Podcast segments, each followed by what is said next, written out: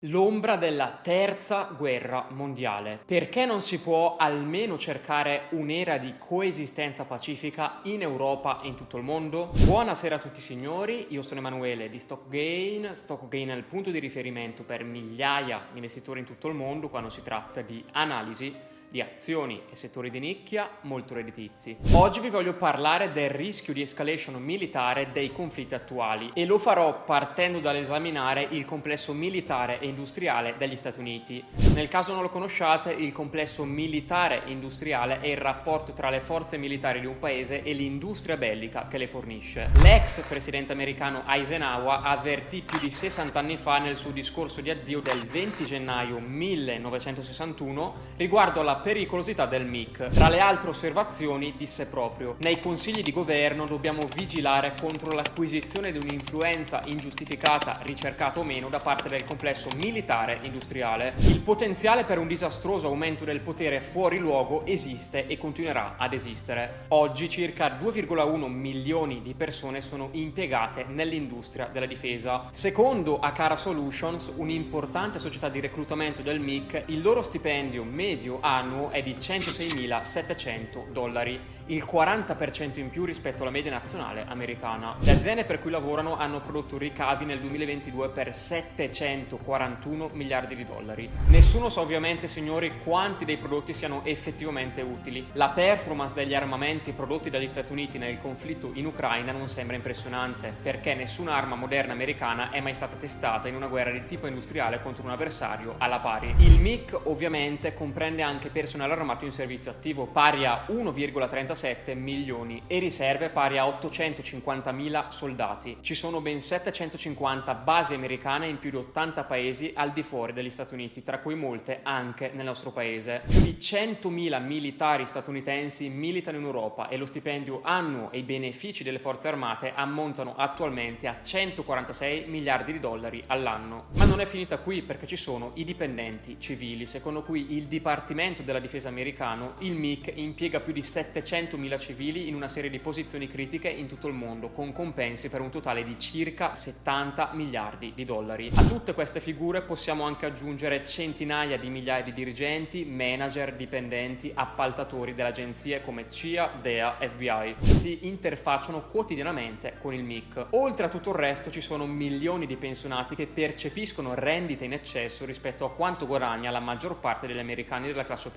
Molti di questi pensionati hanno raddoppiato o triplicato il livello con lavori redditizi negli affari o nel governo. Ciascuno degli individui elencati qui sopra sostiene più membri della famiglia, lavoratori e venditori all'interno dell'economia civile che con l'effetto a catena e la velocità del denaro mantengono a galla interi paesi, città, stati, regioni e industrie. Quindi signori vi rendete conto anche voi che dire domani la guerra è finita e tutti voi siete licenziati non conviene più di tanto all'America.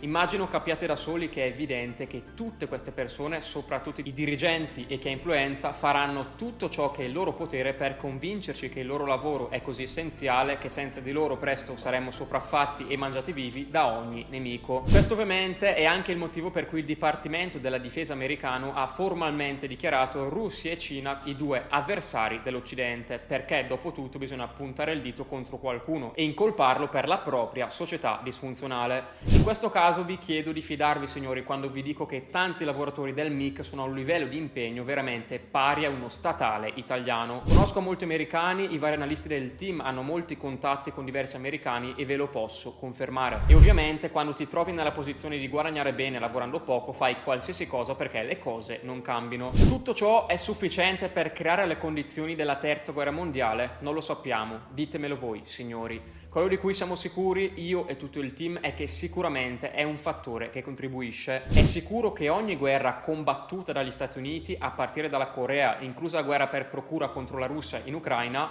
è stata una miniera d'oro per il MIC. Queste persone dipendono letteralmente dalla guerra. Più si combatte, più mantengono il loro posto di lavoro strapagato e questo ci porta al tema dell'economia. Perché sì, sicuramente il MIC svolge un ruolo molto importante nel concretizzarsi o meno della guerra, ma la ricchezza di un paese dipende dalle risorse e dal loro sfruttamento. E quindi signori ho poco da dirvi, l'Europa è da sempre sempre la regina dello sfruttamento dei paesi esteri e dei sequestri delle risorse altrui, ma l'America ha imparato in fretta. Oggi banche, governi e grandi privati occidentali hanno interessi esteri in tutto il mondo e questi interessi naturalmente vanno protetti. La più grande agenzia di difesa statunitense, ad esempio, è a sua volta in gran parte posseduta da Vanguard e BlackRock. La CIA è dislocata in tutto il mondo per controllare governi stranieri, rovesciarli quando necessario e mantenere leader e giornalisti stranieri sul libro paga mentre tremano di paura per la loro carriera o addirittura per la loro vita. La NATO è un meccanismo di controllo per gli USA e non serve assolutamente a difendersi dalla Russia, che oggi non ha alcun interesse evidente nel controllo politico sull'Europa, cosa che comunque non potrebbe fare. Quindi la realtà dietro la facciata, signori, è che l'Occidente vorrebbe mettere le mani sul petrolio, sul gas e sulle risorse minerarie russe come iniziò a fare negli anni 90 prima che Putin prendesse il sopravvento e facesse rinascere il paese. Il colpo di Stato in Ucraina del 2014, sponsorizzato dagli Stati Uniti, mirava in parte all'acquisizione di terre e risorse ucraine, compresi i fertili terreni agricoli delle steppe. I grandi player dietro la manovra sono aziende, signori, e nonostante il riscaldamento globale e i tentativi di eliminare i combustibili fossili, cercare di procurarsi gli idrocarburi in tutto il mondo rimane una questione di urgenza per l'Occidente. E questo ci porta all'ultimo pericolo, cioè i BRICS, che ad oggi sono forse la più grande minaccia all'imperialismo occidentale. E con l'aggravarsi del conflitto ucraino, l'espansione dei BRICS è diventata di particolare importanza per la Russia, perché è ovviamente un mezzo per aggirare l'Occidente e batterlo nel suo stesso gioco geopolitico. Il potenziale dei BRICS è l'inclusione di metà o più della popolazione mondiale. Le economie dei BRICS hanno superato le economie del G7 nel 2012 e il divario tra le economie dei BRICS e quelle del G7 si sta ampliando in modo irreversibile, signori. Il PIL ovviamente non è una misura praticabile della performance economica per le nazioni con valuta di riserva come gli Stati Uniti, che possono stampare denaro dal nulla come stanno continuando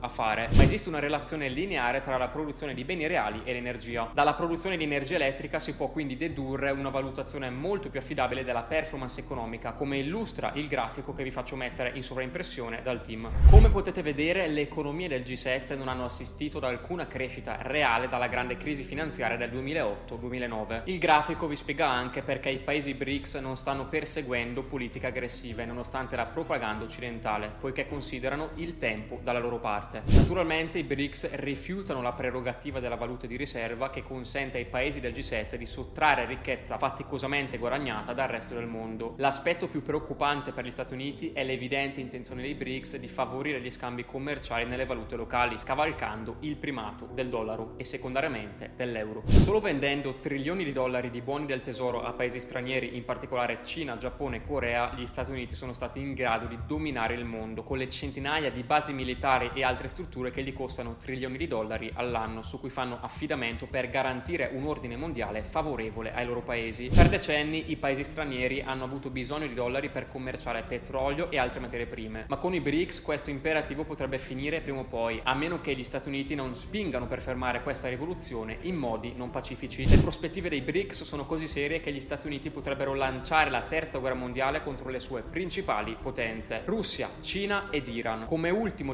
disperato atto di disperazione mentre il suo intero ordine mondiale vira verso il collasso. Non è di buon auspicio che queste tre nazioni, insieme alla Corea del Nord, siano state identificate dalla senatrice repubblicana Marsha Blackburn del Tennessee come il nuovo asse del male. Purtroppo, signori, per dei paesi abituati a vivere bene come viviamo noi e gli americani oggi, non è mai facile accettare di star vivendo la bella vita a spese di qualcun altro e che quel qualcun altro potrebbe decidere un giorno che non gli va più bene. Spero che questo video particolarmente crudo vi faccia ragionare su cosa succede davvero nel mondo dietro le quinte. Come sempre, se volete sfruttare le evoluzioni geopolitiche per guadagnare dei mercati, vi suggerisco di copiare le nostre operazioni specifiche che trovate nel link qui sotto in descrizione. Io vi saluto e vi ringrazio per averci seguiti e ci vediamo al prossimo video.